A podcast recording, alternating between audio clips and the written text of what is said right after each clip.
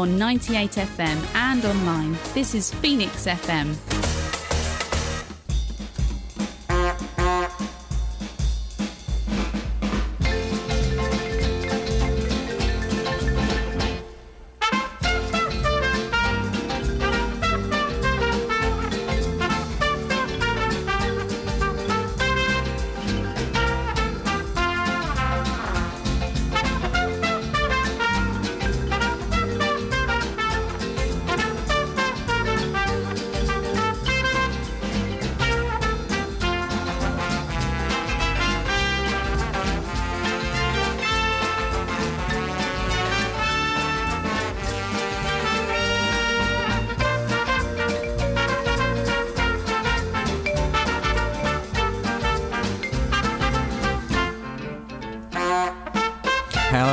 Welcome to another edition of the Orient Hour here on Phoenix FM with myself, Chris Hood. It's the show all about the boy, the guys and gals of E10, featuring latest news, views, and special guest interviews. Amazing panel tonight for this, our 99th episode. Stick a flake in it, it's done. Joining me, a duo from Home and Away, Mike Brown and Oliver Buck, who you also uh, know as host of the O Show, and of course, making their debuts tonight. Orient fans Darren and Jack Burrows. If you've got a question for the panel tonight or a comment about the week in E10, loads of ways to get involved. It's the Orient Hour on Facebook and Twitter. You can also email the studio direct, radio at phoenixfm.com.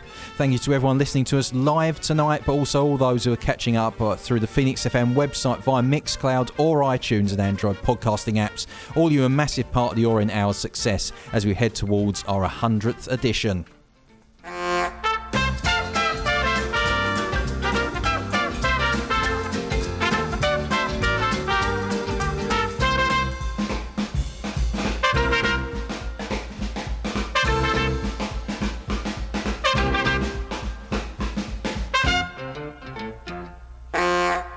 And uh, one thing that we're quite keen to hear from you tonight, we uh, I put it up as a, uh, a, little topic of conversation on Friday, and it really took off because, of course, Friday was the infamous Black Friday. So I did ask the followers on Twitter uh, what is and was the O's best ever deal, um, and you came up with absolutely loads. I'm just going to pick out a couple now uh, from a couple of you being. Um, a little bit more cheeky. Uh, Adam has suggested uh, Gianvito Plasmati is Orient's best ever deal. Uh, Joe Pavitt came up with uh, Jens Jansa, and uh, I think there's also one in there. Yes, Big Man uh, is bringing back the Balti Pies. Uh, if you've got any more of those, uh, the Orient Hour on Facebook and Twitter, you can also email the studio direct radio at phoenixfm.com. Uh, but no further ado, let's get back to yesterday's action as Orient travelled to Wrexham in the National League. And what a classic it promised to be as third placed Red Dragons took on top of the table O's, sitting one point just behind behind Orient on 42. The O's had won their last two league matches, including last weekend's 3 1 home victory against Bromley, where Joby McAnuff, Josh Koroma, and Macauley Bonne had scored goals in a comeback on a special day in E10. Coming into yesterday's match, Orient were unbeaten in six league games, winning four of them, the last defeat coming against Sutton United. In fact, the very same opposition who were the last side to beat Wrexham, albeit uh, the Red Dragons going on a 10 game unbeaten run in all competitions since, encompassing eight league games and seven wins in all. In fact, it is like the O's four wins in the last six league games for Wrexham leading into the game after they drew 1 0 at Maidstone last time out to open the uh, door for Orient to go top. Taking a deeper delve into the stats, uh, it just made the clash even more mouthwatering. Wrexham were undefeated in home league games, winning seven and drawing three, with the O's undefeated in away league action, winning six and drawing four of their ten fixtures, including that stellar 3 1 win at Fylde in the last game. In terms of league goal scores, Wrexham had netted 28 in 20, putting them seventh in the division, behind Orient, who sat second with 40 in 20. And the O's conceded only 13 league goals, a figure only bettered by Fylde and host Wrexham with 12. The two stats combined giving Orient the best goal difference in the division with 27. If you remember last season's fixtures, uh, Orient drew 2 all at the racecourse in October, twice coming from behind uh, through Macauley Bonne and Mark Ellis. That's a little bit of a collector's item for you. Uh, before winning in the reverse 1 0 in April, uh, Bonne again getting the goal. So on to Orient's biggest game of the season, and if you don't know the result by now, you've surely been living uh, under a rock for the past 24 hours. Orient recorded a 2-0 victory over Wrexham to break the record for the longest unbeaten away run in a season.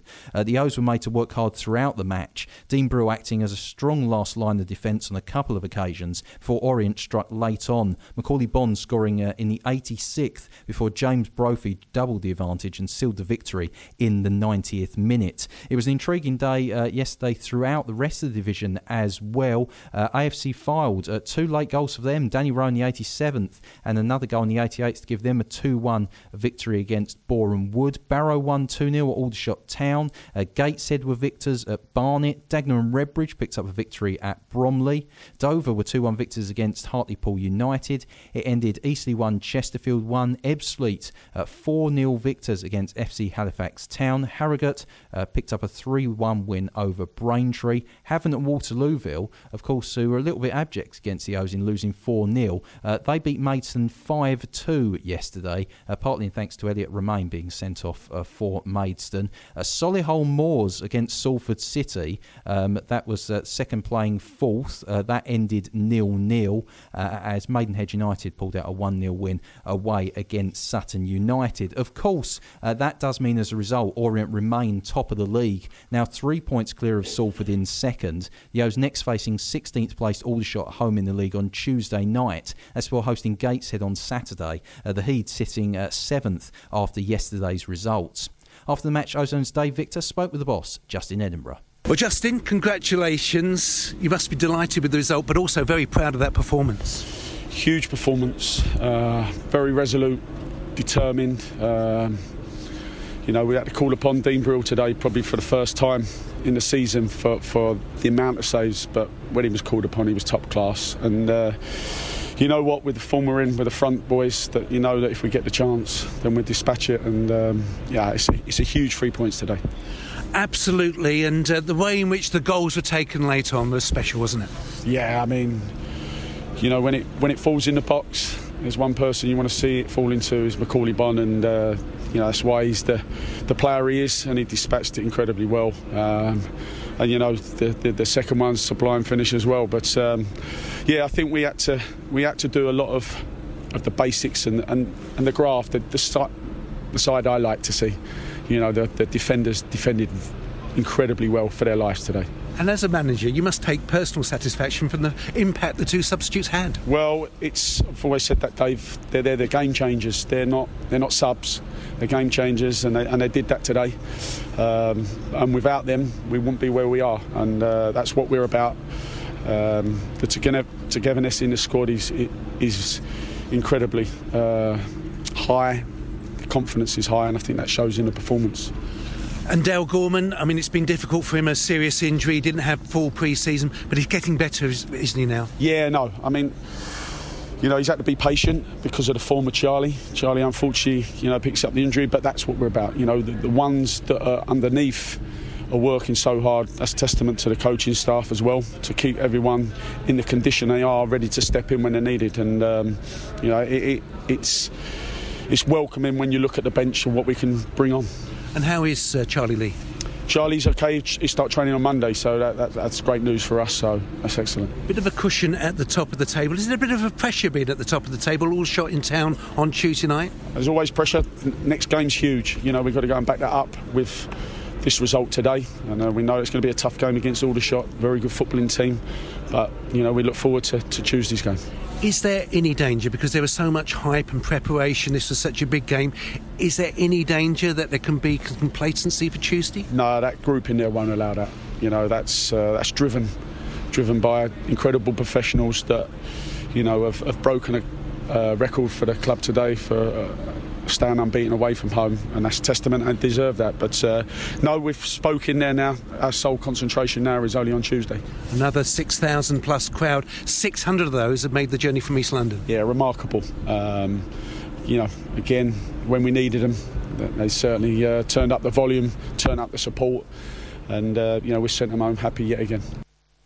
Well, that was uh, Dave Victor after the game speaking with a uh, very happy and very satisfied uh, Justin Edinburgh, joined by a duo from Home and Away tonight, and also uh, you'll know from uh, free kick expert um, uh, Ollie Bucks joining us as well, along with Mike Brown, and two fans making their debuts tonight. It's Darren and Jack Burrows, and well they mentioned there, and certainly Justin mentioned there, um, congratulating the fans who travelled all the way from East London. Not technically true, Darren. Some of people came from as far afield as, as Brighton for this one. I, I did, Chris. Um, I had to be down in Brighton Friday night for some work, and um, that mucked up my plans. So Jack, who works with me as well, sometimes we, we made the journey up from uh, Brighton via Three Bridges. We had to get a bus from Brighton to Three Bridges, but yeah, look, worth it, worth it. Well, you talked about coming back. You came up to through Liverpool. we then, yeah, coming back, we, we had care. our luck was out a bit as well. We had to go to Liverpool. Um, fortunately, one of, one of my pals I travel with, Dave, he is an anorak,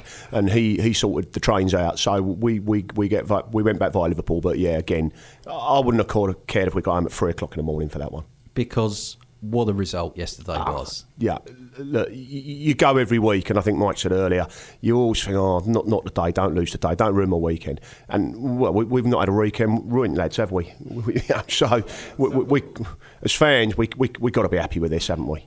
Well, I, th- I, think you certainly have, Jack. Justin called it yesterday uh, an absolutely huge performance. Yeah, no, it was a with the result. Uh, we said we'd take a point and uh, let's go and get a win. It was a yeah, good, good performance all around. Uh, do you think, Mike, result of the season? Do you think? Uh, yeah, definitely, hundred percent. So far, anyway, I think there'll be bigger games to come, uh, especially in January. Salford coming up. I think that is our next big, big game to to really see if we're going to be winning this league. But I think the best thing about this season so far is we've had um, constant games coming up. So when we take on Harrogate, that was a massive game, yes. and we rose to the occasion. Yeah we, we took on even yeah. Salford. Salford at the beginning was a big occasion. We had to step up, and these Liverpool players have done constantly. Yeah. So they're just tackling it one at a time, really. Well, before we get blinded though by by the final scoreline, and after all, that is all that matters. What what of the actual game it, itself, the ninety minutes? Well, yes, yesterday's yeah, game. Yeah. Um, I, it was just it was the perfect the perfect day. I thought all round. The performance was everything you'd expect from a solid away performance, um, and then to win it late on was just the cherry on top of the cake. Um, but then with with Salford only drawing as well, just made it all much sweeter. I mean, were you aware of the Salford score as as it was going on? Kept an eye on it, but but when when you're popping up with two late goals in in the fashion that we did, that's you're not really focused on Salford's game much, and not until kind of half hour after the game. yeah. um, two words that Justin used, Mike, in his interview uh, were resolute and determined. One hundred percent.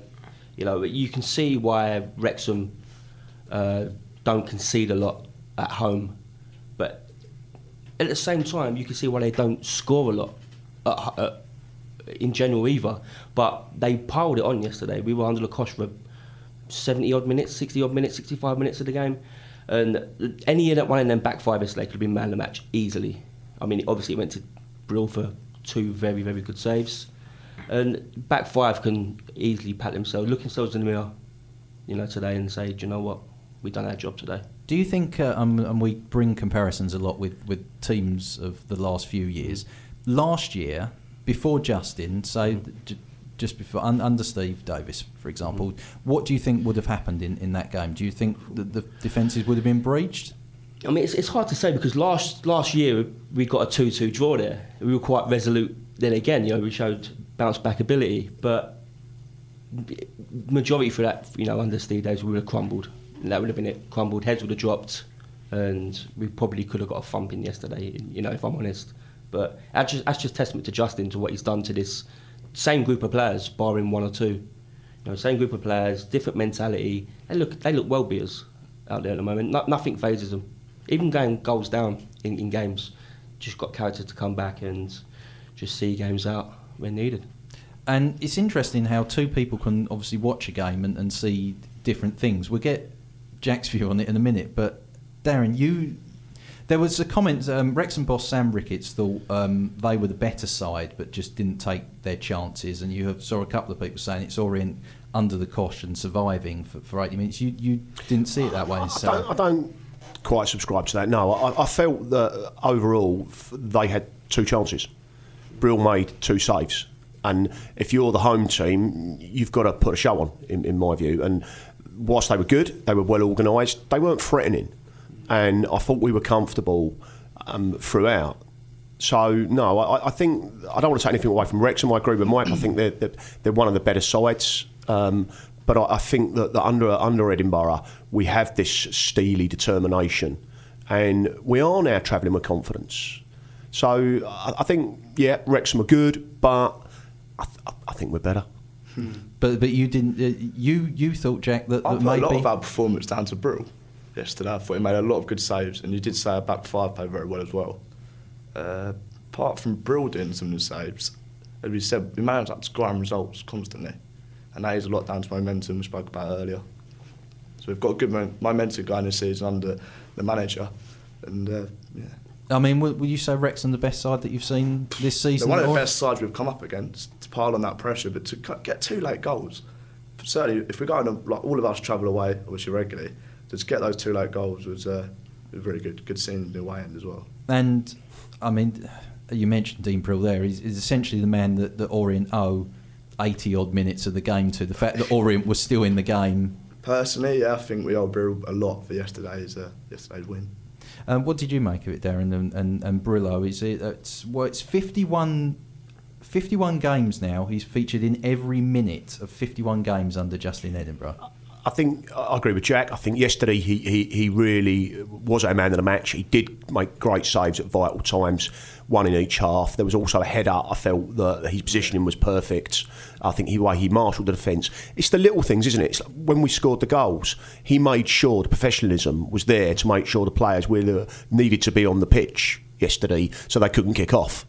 And and the things that Brill are bringing uh, to the so that he organises. He had a go at Coulson yesterday, but, but good luck to him. I, I wouldn't want to give Josh Coulson a mouthful. So, but he's doing it. You can tell he's doing it for, for, for the good of the team. So I think yeah, Brill got my man of the match yesterday. Got down brilliantly for the for the save in the second half. For a big guy, he really uh, showed his agility. He's an experienced player as well, so he brings that to the side, being with his age and everything. Well, that's the the point. Is he, he is an experienced player, but I, think it's kind of got a little bit um, lost because we talk about the resurgence of people like Josh Koroma, Craig Clay. Um, under Justin and the simplifying of the game last season when, when he came in, everyone knowing their jobs and not playing, trying to play too much football, it kind of might get forgotten the, the gamble that putting Dean in between the sticks was at the time and what it seemed at the time for that game against Solihull. It, it definitely raised a lot of eyebrows at the time and um, I remember people saying, "Oh, you know, he's obviously got no confidence in, in Grainger or Sargent or whatever," but it's proven to be the right move. You know, when you've got a, a back four, you know, with, with Coulson and at the time would have been Elokobi, but now obviously Marvin's coming. You know, being Marvin or Myles Judd, have also Dean Brill in your ear as well as Coulson, Joby. It's, it's they're going to make you better players. You know, experience, just telling you what to do, where to be, look over your shoulder, little things, all you know, make you better players.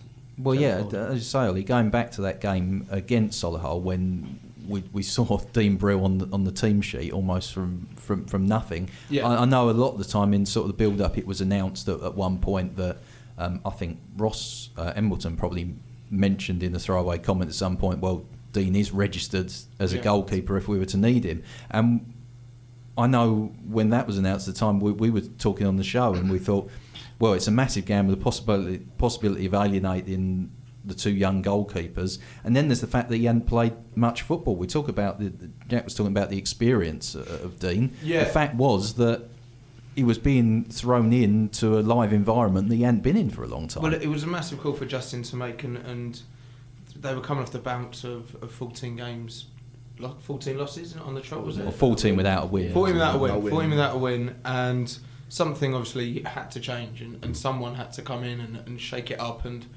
and we were leaking goals, we weren't scoring any, and they had to. He had to make his mark, and if that meant bringing in Brill, and then that that was Justin's decision, and then you've kind of got to trust that, and it shows what a great decision maker he is, and what a great man motivator and and to his, his player management. Just shows how great it is. Well, you, you've been on the on the training ground, and we, we know you spent some time with the, the goalkeeper. I'm not going to refer to you smiling. I'm not going to refer to the time with the Yeah. goalkeepers, but just talk about some of the influence about of, of Dean of being around those guys. Oh, he's he's a he's a great guy. He's um, he's just a he's, he's a, he seems like a wiser head. He was actually I think he was the first ever first ever player I I interviewed. He's he just seems to have that professionalism. And I'm not saying that, that Grainger or Sargent wouldn't have had that, but they're young. You know, they haven't played the game. They've only ever been at Orient. And for Dean Brill, who's played in Scotland, he's, he played for he's played for loads of clubs, a fair few throughout his career. So for him to have that knowledge and, and to bring that into two young great three with Janata as well, three great young goalkeepers, more coming through the academy, it's just it's crucial. It's crucial. Obviously, he would have had that while he was a coach, but for them to to now train with him more than for him, and alongside and then watch him play is, is going to be great for the players as well. And you, you mentioned Arthur uh, Janata there. Of course, he was uh, on the bench yesterday after Yeah. um, Charlie Yes. Grainger's um, uh, had surgery on a on a broken wrist. Um, Sam Sargent, um, I think it was an ankle injury, um, Mhm. keeping Sam Sargent out of the game. So we might see uh, a little bit more of uh, Arthur Janata, and uh, we might see him in the London Senior Cup. I would um, expect as well. Um, Mike, we're talking about Dean, and, and Justin spoke about it being really the first time this season uh, that he's had to be called upon in terms of the amount of saves. I mean, we're talking.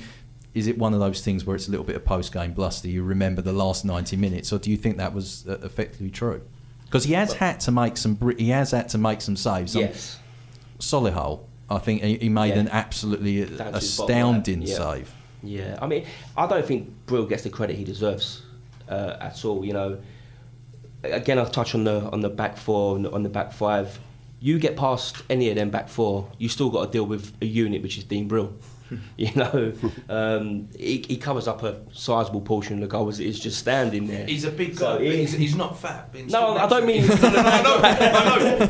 No, when- when he came in, there's a lot spoken about his weight, but he's not a big guy in that sense. He's Yeah. genuinely just broad. When you stood next to him, you're like, oh, well, he's a mountain. a sign of a good keeper is, you know, whether you're involved for 90 minutes pulling off save after save or whether you're not doing anything for 89 minutes and you're called on to do one thing, you know, or even one thing and a half and you pull it off, you've done your job as a keeper. You know, and, and that's what he's there for. You know, uh, and he gets a lot of stick in my opinion, a lot of unnecessary criticism um, because he's kept us in games a lot this season with, with some key saves, which which do go under the radar because we do score a lot of goals. So Um, we were talking about uh, obviously the, the defence and, and being asked questions. You come in at half time at, nil nil. What what was the feeling? I, I, again, I, I refer to what I said earlier, really, and I felt we were comfortable. I felt at half time the so the first twenty minutes were very two two big teams in that league slugging it out without either of them really looking like they were going to score. If I'm really honest, at half time, that that's what I thought, um, and I I actually could see the game ending nil nil and, and that's where I thought it was going to end up. And I thought both teams will settle for that. Both managers will be happy with that, and I think both sets of fans would have gone home happy with that. So to, to, to win it in the manner in we did, and and uh, take all three points, yeah, I'm a bit surprised if, if, if I'm honest. But no, at half time, I honestly thought Chris that that nil nil was on the cards. Uh, is it, would you have taken nil nil going into the game, and, and at half time would you have taken that score, Jack? Yeah, nil nil. I certainly would have took it. I always think it comes down to team talk a little bit at half time, and uh, Justin's clearly very good at motivating them in, in the dressing room because uh, a few games this season we've gone in with uh, Desmond and then come back out. So, yeah. Um, talk as well about um, the subs, and uh, we do love to get your messages in. Uh, Neil Irvine's been in uh, touch uh, via the Orient Hour on Twitter. You can also get in touch on Facebook and uh, radio at phoenixfm.com. Uh, subs made a massive impact yesterday. Can we be quick to criticise when subs are made that don't work? So a big pat on the back to Brophy, Alabi, and the coaching team yesterday um, because the game ticked on. It was still nil nil, and the change is made after 68 minutes when Brophy replaces Gorman. So, um, talk us a little bit through, Mike, how, how that changed things. Because we've spoken a lot about this whole thing of McAnuff keeping Brophy out the side, and should Brophy be playing, and the impact that Brophy's making off off the bench. Brophy replaces Gorman. How does it all sort of change up at that point? Well, I, I just think it gave us a bit more drive. You know, we had someone on the pitch willing to take on the fullback or the defender, and he he done that on various occasions. He wasn't afraid. You know, and that gave uh, Wrexham a little bit more to think about rather than you know we, we played a bit direct yesterday, which I I was kind of confused why because their two centre backs soaked up everything. Um, Brophy came on, got the ball on the floor a bit more. He started to drive at them and caused them all sorts of all sorts of problems. And James Alabi coming on as well, uh, his work rate, which led to Brophy's goal. I, I don't think he got the credit he deserved uh, for that because really put the keeper under a bit of pressure, forced a really half-hearted clearance, and it just good technique for Brophy to slot him for his goal. Well, how did I mean? Obviously, you mentioned there as well. Um, Alabi comes mm-hmm. on for, for Dayton. Mm-hmm. How does it change around that, that midfield and, and front? Because obviously that's quite a few changes. We see Joby coming well, in. Joby normally goes central. Uh, Mitch gives, uh, and Chrome will go either flank. We be left or right, depending on, on the change. And obviously Alabi and Bonne up top together. And did, um, obviously that, that worked, Ollie. Yeah, yeah, it did. Like like Mike touched on, uh, that uh, the the pressing from Alabi from I think it was a ball. I can't. I forget who played that ball over the top, but but the pressure from Lobby was what made the goal, and it was I mean it was a hard finish from Brophy, but he pulled it off. Um, as well, Koroma drifting out wide. I really like Koroma. Watching him week in week out, he's he's getting better and better and better and better. He's I saw a little clip from yesterday from one of the fans' videos when he he picks up the ball by the um, by the dugout, and he he sends about six players on their holidays and takes a shot at goal and it just clips the post. But it would have been honestly one of the best goals I've ever seen, and that's coming after a fantastic one mm. against Fylde, and then the one against Bromley as well. So that kid is is exciting me. And, so he, and, and, he has really kicked on. Um, he has, as always, you say, needs a mention. Um, the captain I read a piece this week saying the, the, the sky's the limit for him, and he's, he's become very much ruthless now uh, under Justin Edinburgh. Josh Koroma, um, for me, he's, he's going to go on and have a great career, isn't he? The, the, sure. Let's face it. It's about Orient keeping hold of him. Um, I agree with Ollie that that run and, and, if that goal had gone in where he clipped the post, um, and, and, I agree about the substitutions. Credit the manager, bang on every one of them. I think Gorman was possibly slightly at risk. He picked a yellow up, and, and I thought we, we need to take him off now. And, and Brophy, when that ball fell to Brophy, that was the player you wanted it to fall to. And to have that composure to finish it in the way you did, um, you knew as soon as it left his foot, it, it, it was going in.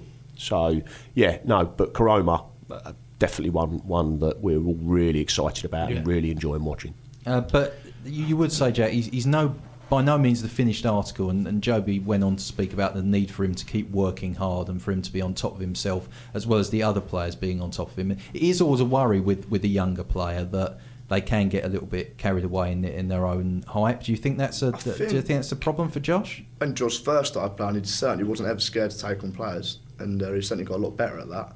And uh, no, you've got to trust that the people he has around him will help him stay level-headed, and uh, professionalism. Yeah. How, how how good do you think he can be? Well, I mean, what we, we've seen a lot of players like um, Alzate and people like that have really kicked on. Um, Abraham's obviously going off to, to football league club. Sam Dalby as well. Are we looking?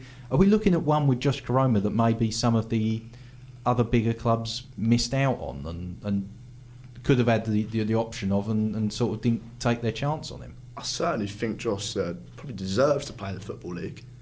And uh, my dad touched on that. He's a bit of a worry that at some point someone might try and come in for him. Yeah, he could, he could, I could see him going all the way eventually. But as I said, it's got to have the right people around him and the right coaching. And uh, Mike, what that partnership with with Macca? Do you think it's the most deadly in the division? We saw some stats come out today for the front two. Um, 22 goals scored, uh, 11 assisted between them, and nine scored in five games well, between that two. I think at one point them two were averaging about an hour per involvement in a goal, which is incredible. You know, at, at any level, doesn't matter what level it is. You got your two, your front two. Uh, involved in a goal, they're doing their job. And them two seem to be got on like a house on fire. Yeah. And you know, it, Matt Harrold can't get in the team, Malabi can't get in the team. You know, it, it's these two at the moment they're phenomenal. They're phenomenal, phenomenal. Yeah. Um, Pete F on Twitter got in touch to say the Bonne Koroma partnership, in my mind, is the best since uh, King, King Kevin Moons. Uh, in a league where most centre backs are Neanderthal lookalikes, uh, the pace they both have is too much for most. Their other strong uh, point, similar to Lisbie and Mooney, is that they play close together. What do you think, Ollie?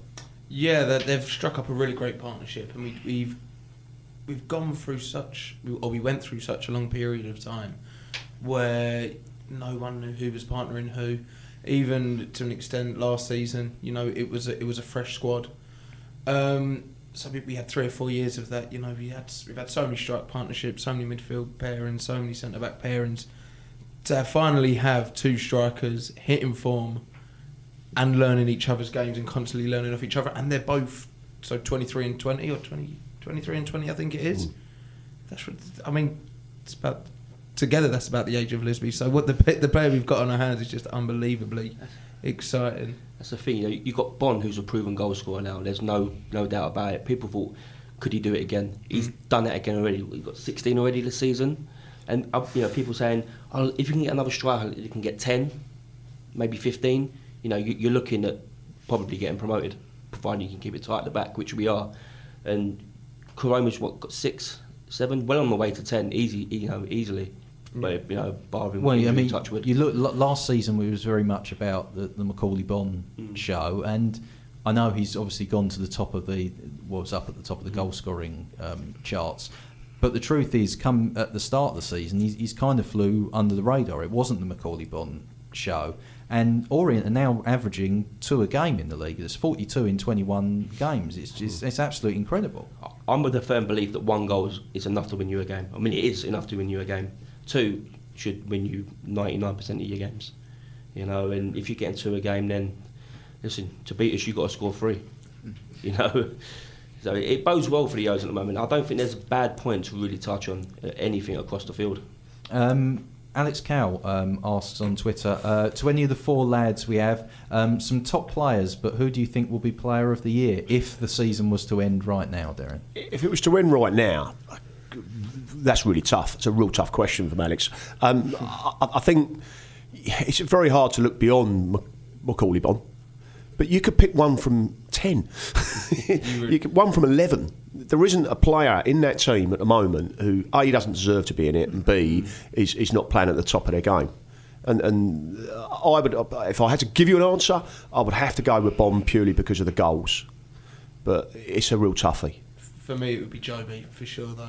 At his There you age, go. Yeah, Jobi. They- we'll probably pick a different person. yeah, yeah, there. That's that's the main thing. But Jobi for his age and it, and the, the I thought come October, come you know start of November, we're gonna have to give him a, a weekend off or two.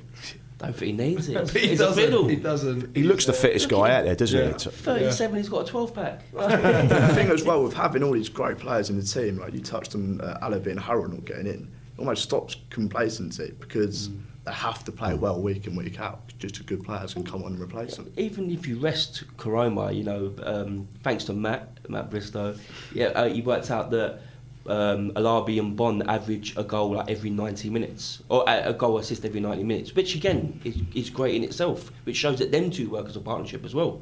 So, And we've seen what happens when Matt Harrold's come on the couple Yes. at the end of the game. I mean, I know he's that rate's fallen a little bit, but he had a ridiculous rate when he was coming on and, and scoring the goal at the end of the. he got two goals, three goals? Yeah, it was, it was something like that because he'd scored in a couple of games right at the very end, hadn't he? He'd Yeah. come on for the last five They played like minutes. five yeah. games as well, a, a bit part, in all honesty, you know, and three goals. For me, the balance in the squad low is, is what's mm. what's you know put us top of that league. The, you've got players that can't get in in, in the, the, the starting eleven, then can't get on the bench. So uh, that's great, and that's what we, we, we want to continue to see as fans. We want to see uh, everyone fit, which we've got. I know Charlie Lee's coming back, so i it's amazing, isn't it, how everyone's fit when the team's doing so well. And it's, it's it's certainly at the moment for us what what what I hope is that the, the players we've got we can keep in January because I think there is that little bit. You know, they're going to be on, on, on everyone's radar now. So I think I think that's probably bigger than signing players.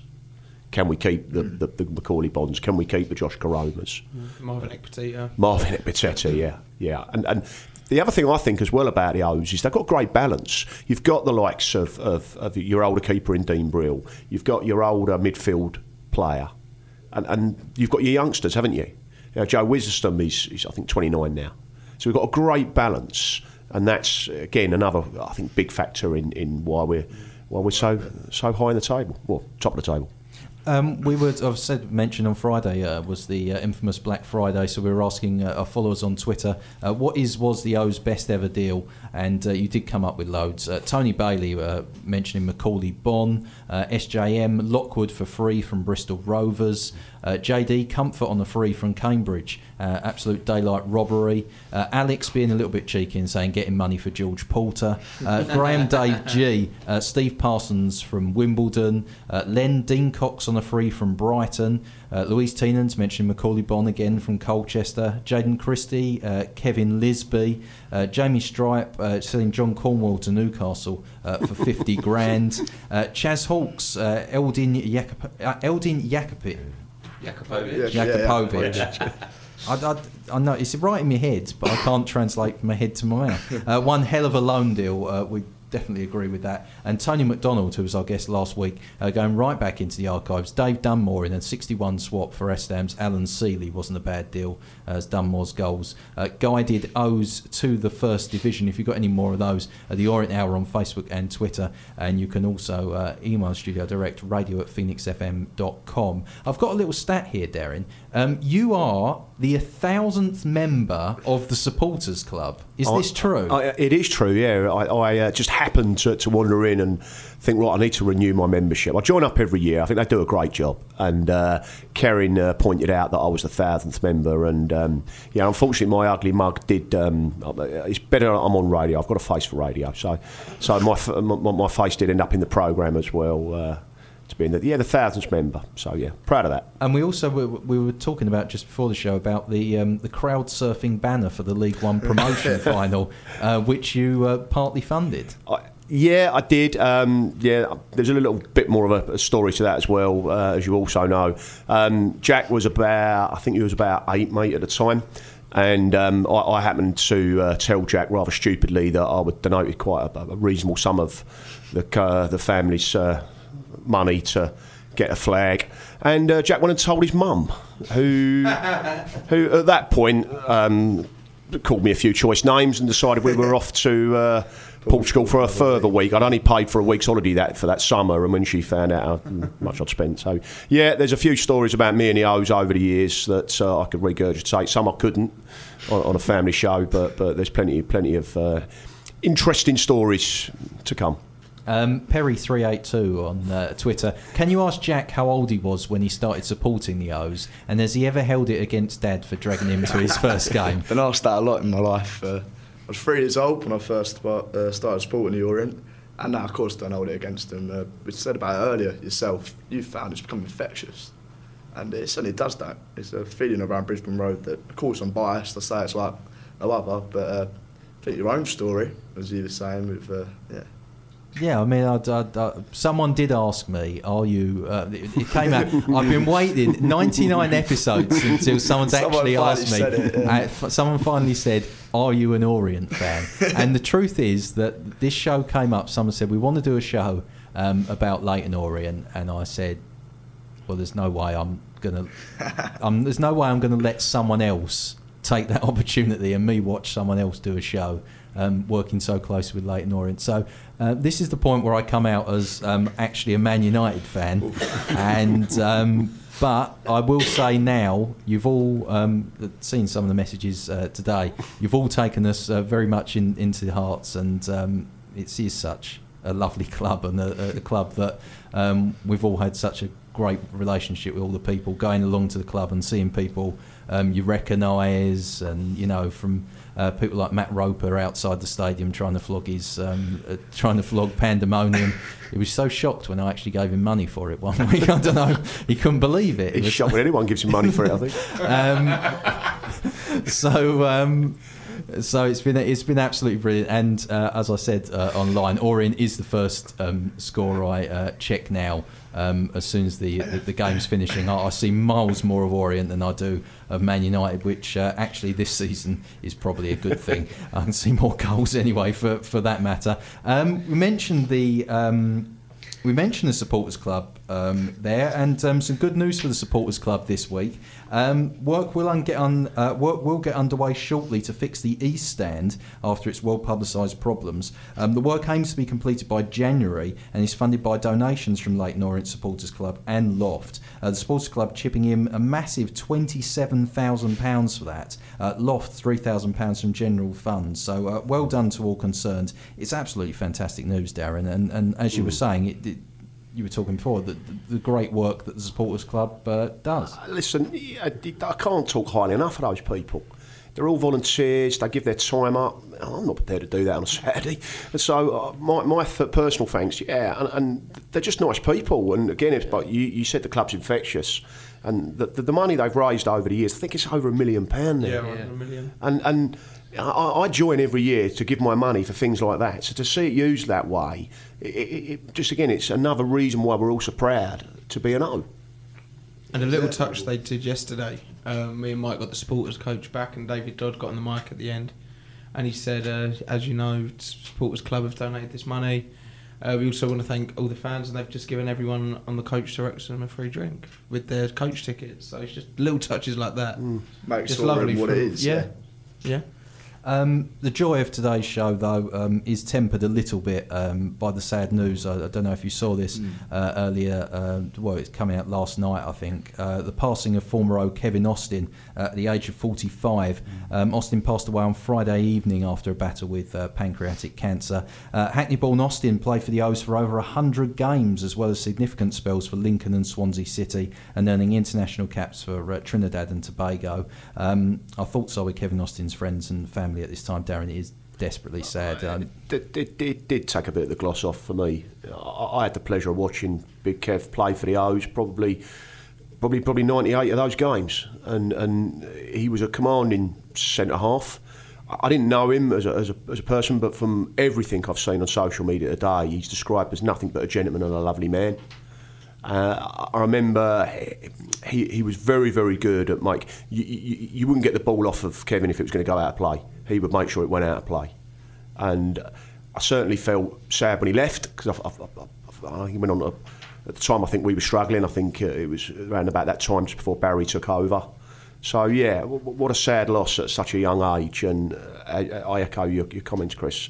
Uh, our thoughts with his family, and, and, and yeah, very sad. And uh, just a few thoughts to a couple of other news stories and, and, and happier news.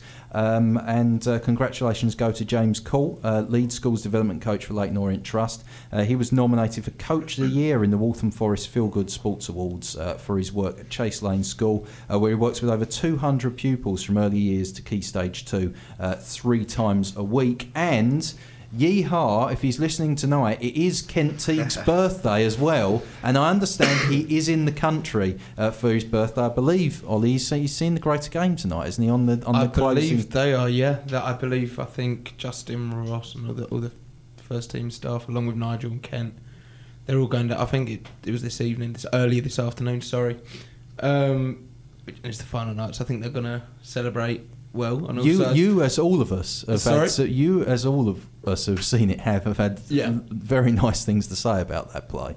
Oh, it was it was unbelievable. yeah, I saw it Friday night. Um, I, I, didn't see it the first time round, mm.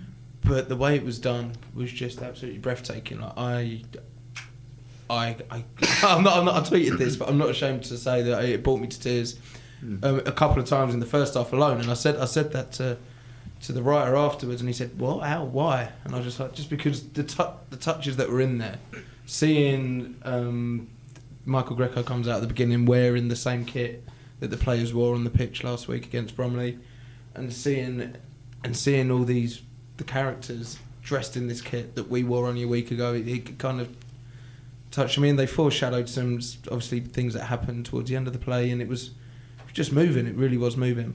And we we are hoping that uh, potential rumours about it going on on tour, and well, I think we'd all like to see it because I certainly Definitely. know that Michael Head was talking before about this could be the last opportunity to see it, but the, the response has been so incredible. And we saw so many sold out nights that hopefully we're. Um, I, I, would love to see. I mean, Michael Head's mentioned it before. I'd love to see it um, on TV or on radio, but he has mentioned before that when TV people have told spoken about it. They would like to make it Arsenal, and they would like to have more people die in it. So um, I'm hoping, I'm hoping with the su- continued success, I'm hoping somewhere uh, something comes of it. So um, we mentioned those uh, commemorative fourth shirts as well. And uh, news this week that the first auction uh, of the shirts that were worn last weekend has gone live with the match worn jerseys of last weekend's scorers Jobi McAnuff, Josh Koroma, and Macaulay Bonne available on eBay, uh, with the auction closing on Thursday afternoon. Uh, the money raised is going to be split between the Royal British Legion and a fund for a permanent gravestone for Clapton Orient World War One hero Fred Spider Parker. And um, I know uh, if anyone like me, when you actually see the play, you realise what Fred Spider Parker did, and then you find out the fact that he's lying in a um, unmarked grave.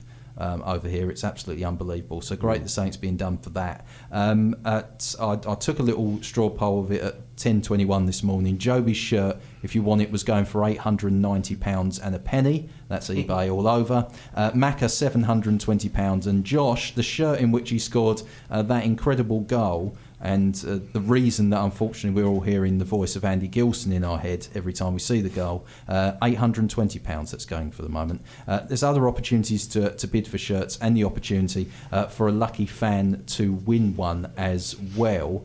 Um, now, uh, I want to talk about obviously going forward and this uh, next couple of games. And uh, we got a uh, message in from Les K. Um, and uh, two questions tonight. How does the team avoid complacency, especially uh, if we stretch our points lead in the next two games? I, I think with a, a, manager like Justin Edinburgh, I don't think complacency will go in there. And again, I go back to my comment earlier about the balance with people like Jobi McAnuff, Dean Brill, uh, Joe Widdowson. these guys are experienced players, aren't they? You know, and, and, they know what it takes to win things, particularly Jobi. So I, I, I'm not concerned. Yeah, there'll be a dip in performances because they're human beings. But I, I don't think someone like Justin and, and the current lads we've got in there will allow the word complacency to, to, to be too big an issue because it is it is a worry, obviously, when uh, after this game, and, uh, and, and Wrexham built it up almost when they were talking. You, saw a lot of things in Wrexham. If if we win this game, we don't win the league. If we lose this game, we've not lost the league. But uh, just speaking, just purely on a fans level, after that game, you you feel like you've you've done something incredible. But the truth is, uh, as huge a three points as it is, it is just three points. It is just three points, but you know, I, I the magnitude of that going to a team that's always tipped to get promoted every season to go there win 2 0 is is a fantastic result. I was saying to a couple of boys before the game yesterday that if we lost, it wouldn't be the end of the world. I don't think it would have hurt us in any shape or form. But I feel like if Wrexham lost that, it would have hurt them. And judging by what they said in post-match comments, it it seems to have hurt them a, a, a fair bit. Mm. Um, you know, we, we, we've got points on our side now. You know, um, we've got a tough game coming up. We touched on it, Salford in January. A lot of football to be played from now till then, and of course the end of the season. Um, Damien said, I don't think complacency will be an issue. It's like with Justin, Jobi, uh, you know, like you said, man's done, done it all pretty much. Um, I honestly don't see why this team can't win the league. I think we're the best team in the league by a mile. And, um, you know, teams have, have played well against us, you know, had good spells in games, mm-hmm. but we've always, under the cosh, turned it up two or three gears and blown teams away. And I don't think other teams have what we have in the locker. But it's the truth, Jack. This week, um, obviously playing Aldershot and uh, then Gateshead, uh, two home games, is six points the, the necessary haul from, from this week? Do you think with obviously with the guy? I know we've got a bit of a cushion now, but you don't. You only take four points, and people are creeping up. You get a, a really unfortunate result against one of them. The, the, the pressure is on all, all the time. As, as brilliant as Orient's record, only one defeat all season. Hmm. They're still hanging on. They're still there, and it's only been in the last week that Orient have managed to hold at the top of the table within the National League, you've always got pressure on games. Uh, but yeah, of course, we don't we don't probably need to win or get the six points, but of course we want to, and I think uh, Justin certainly wants to win week in, week out, and we've been managing. Uh, we, we need we grind results out. As I said, that's that's that's the important thing. Uh, maybe if we take a win and a draw, but I think hopefully we'll go to get both. Aldershot, it's hard again. Uh, two home games as well because we do do away. Uh, we play very well away, but we'll see. Well, obviously, the O's only defeat um, coming at, um, well, the only defeat in the league coming at, at Brisbane Road this, this season. Um, and we've all been concentrating on how brilliant the away form is. The fact is, to have only one defeat at, at home base and, and a couple of real spankings we've given teams at Brisbane Road, the, the home form has really picked up from the last couple of seasons as well. It has, it has. Um, the Sutton loss was hard. Mm. Um, it, yeah, it was, it was, tough to take that Sutton loss. but for me, you look at some of the games that, that we've had at home, and some of the, I think that what Darren said earlier about when you're at home, you put on a show, and that's what the boys have been doing. We haven't, we've managed to get you know get late minute, last minute things here and there, but we're putting teams away four one, three 0 four 0 We're not just lying back on a single goal. We're go- the players feel as though they're going out there to entertain and that's what's so great about being back at Brisbane Road and and, and having the team that are just electric to watch. I mean, this team you look forward to watching. Mm. You genuinely, when it comes to like Wednesday, yeah. Thursdays, like, okay, yeah, I just want to, I just want to see the game. It's, it's, it's a pleasure to watch, it really is. And Which made the FA Cup break even more painful when yeah, it came that, that you realised you wouldn't see the team for, for two weeks. Yeah, that break between what was it, Fylde and and Bromley. Bromley yeah, yeah. yeah between honestly, it, it felt like a it felt like, like a good a month. I saw I saw Mike at the game. I was like, I haven't seen you for a while. It's been like, what three or four weeks. I was like, no, it was only last week. Well, it was only two weeks ago. But no, it is. It was a it was a strange two weeks. Do you think that's actually benefited Orient though with these last two games well, that they've this, played? Yeah, for sure, for sure. Um, we did start off Bromley a little bit sluggishly, um, and it was slow. But then I think we carried on that, that second half from Bromley into Wrexham and and we, we, we stayed at that level, and now we've got that to build on. I think so. That break has given us kind of a nice little base to build on because now we, with two home games, we, we need to push on. We need to push on, and I think kind of six points is the the target. I target, think yeah. They will not want any. I don't think they'll want anything less. I don't want anything less. And then that's where we crack on. Four this points is, this is where be, this is where we make a proper claim for the league. Four points wouldn't be bad. You know, wouldn't be in no, the world. Yeah. But, but I, I think the quality of this team against who we're coming up against, I think six points would be the target. Yeah, easily. Um, also, great news this week uh, that legendary Frank Clark was uh, returning to the club on Tuesday night to sign copies of his autobiography, uh, Black and White and Red All Over. Uh, the former Orient assistant manager, manager, and managing director, uh, basically any title that has the word managing or manager in it, uh, will be signing copies in the club superstore prior to the game against Aldershot between 6 and 7:30 p.m. If you want to meet Frank Clark at the club, um, hopefully we'll be watching a victory for the club as well. Um, also, want to mention um, I know we mentioned it before, but uh, apparently two people, uh, two teams have just pulled out of uh, the quiz night at the Supporters Club on Sunday, the 9th of December. I don't know if someone scared them off. Um, but um, I've been asked by uh, Lee Deering to mention um, Sunday, the 9th of December. Uh, doors open at 5 pm, quiz starts at 6. It's £10 a head with a maximum 8 in a team and sandwiches included. And that's the bit I like. Uh, raffle, auction, and the possibility of a signed book by the Dark Destroyer from the Chase as well. Uh, to book a table, you can contact uh, Lee either by email lmd85 at hotmail.co.uk. That's lmd85 at hotmail.co.uk. Um, also, you can also contact uh, him uh, via Twitter, uh, Lee. Oh, it's actually down as Gorillas 1985. G O R I L A Z 1985. That's in numbers. G O R I L A Z 1985. Oh, you can catch him uh, for the next two uh, home games uh, in the Supporters Club um, as well, and you don't have to call him uh, Gorillas during that time. Uh, Sunday, the 9th of December, it is uh, doors open at 5 pm for that quiz night. I believe it's, um, I think it's in, yes, it's, it's for Errol's Foundation as well, and hopefully Errol will be there as well, so you can meet the lovely Errol during the game.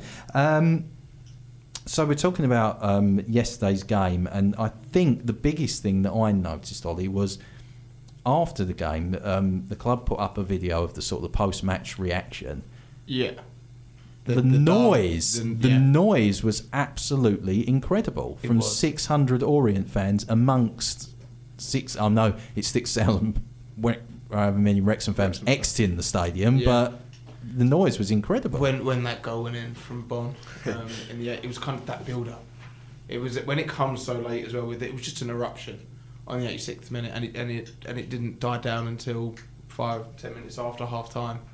Um, and the players were dancing. They were Macauley Bonne was there, you know, pumping his chest and and kissing the badge, and you just saw what it means to this group of players as well, and how big that win was for them to come and make that statement. I think it's Yeah. it's the biggest statement we've made this year, and that was reflected in the celebrations. Yeah. And fair play to Elliot as well for the great video, just capturing the the players' his reaction is it was just fantastic to watch. and it's been that consistent thing uh, as well this season, Jack, of, of the players going to celebrate with the, the management as well. That seems to be something Yeah. that's a, a common They've thread. certainly shown their emotions at the end of every game. I think fans love that. I mean, even when we lose, we still want to come over because uh, it's important. We've to, we've gone that way, and to show that they've got their appreciation, certainly, uh, yeah, certainly a good thing to do.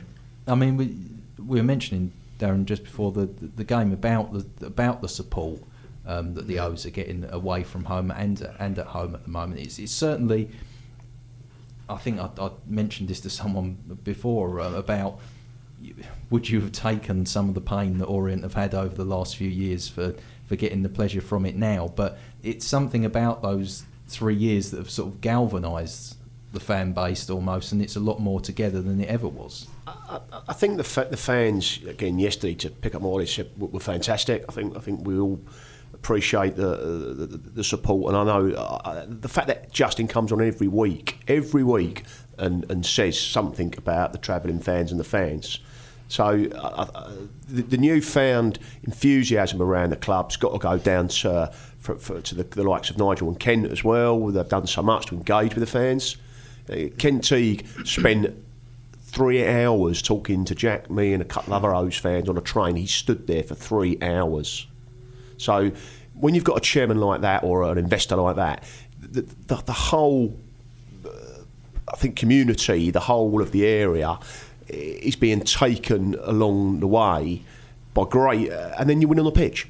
And if you're winning on the pitch, people will come through the turnstiles because their mates say, "Come and watch the O's. They're playing really well. They're, they've lost once all season." And we, we had this kind of, didn't we? This time we, we would always uh, get a big gate and lose.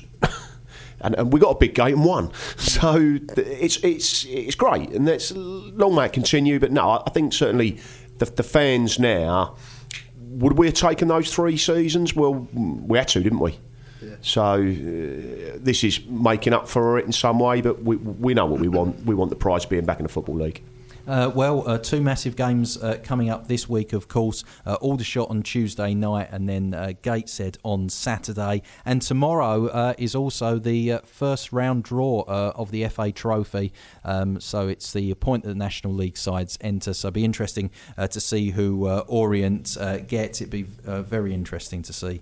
Um, well, there's a couple of really good sides that Orient could pick up in there. It'll be interesting to see how uh, Orient approached the game. Uh, but just time to thank my guests for tonight uh, Mike Brown, Oliver Buck, uh, Darren and Jack Burrows, uh, to Andy Gilson, Paul Golder, Steve Roach, and Elliot Byrne for making the show possible, and to all out you, uh, you out there for listening in. We'll be back next Sunday when we finally hit three figures with episode 100.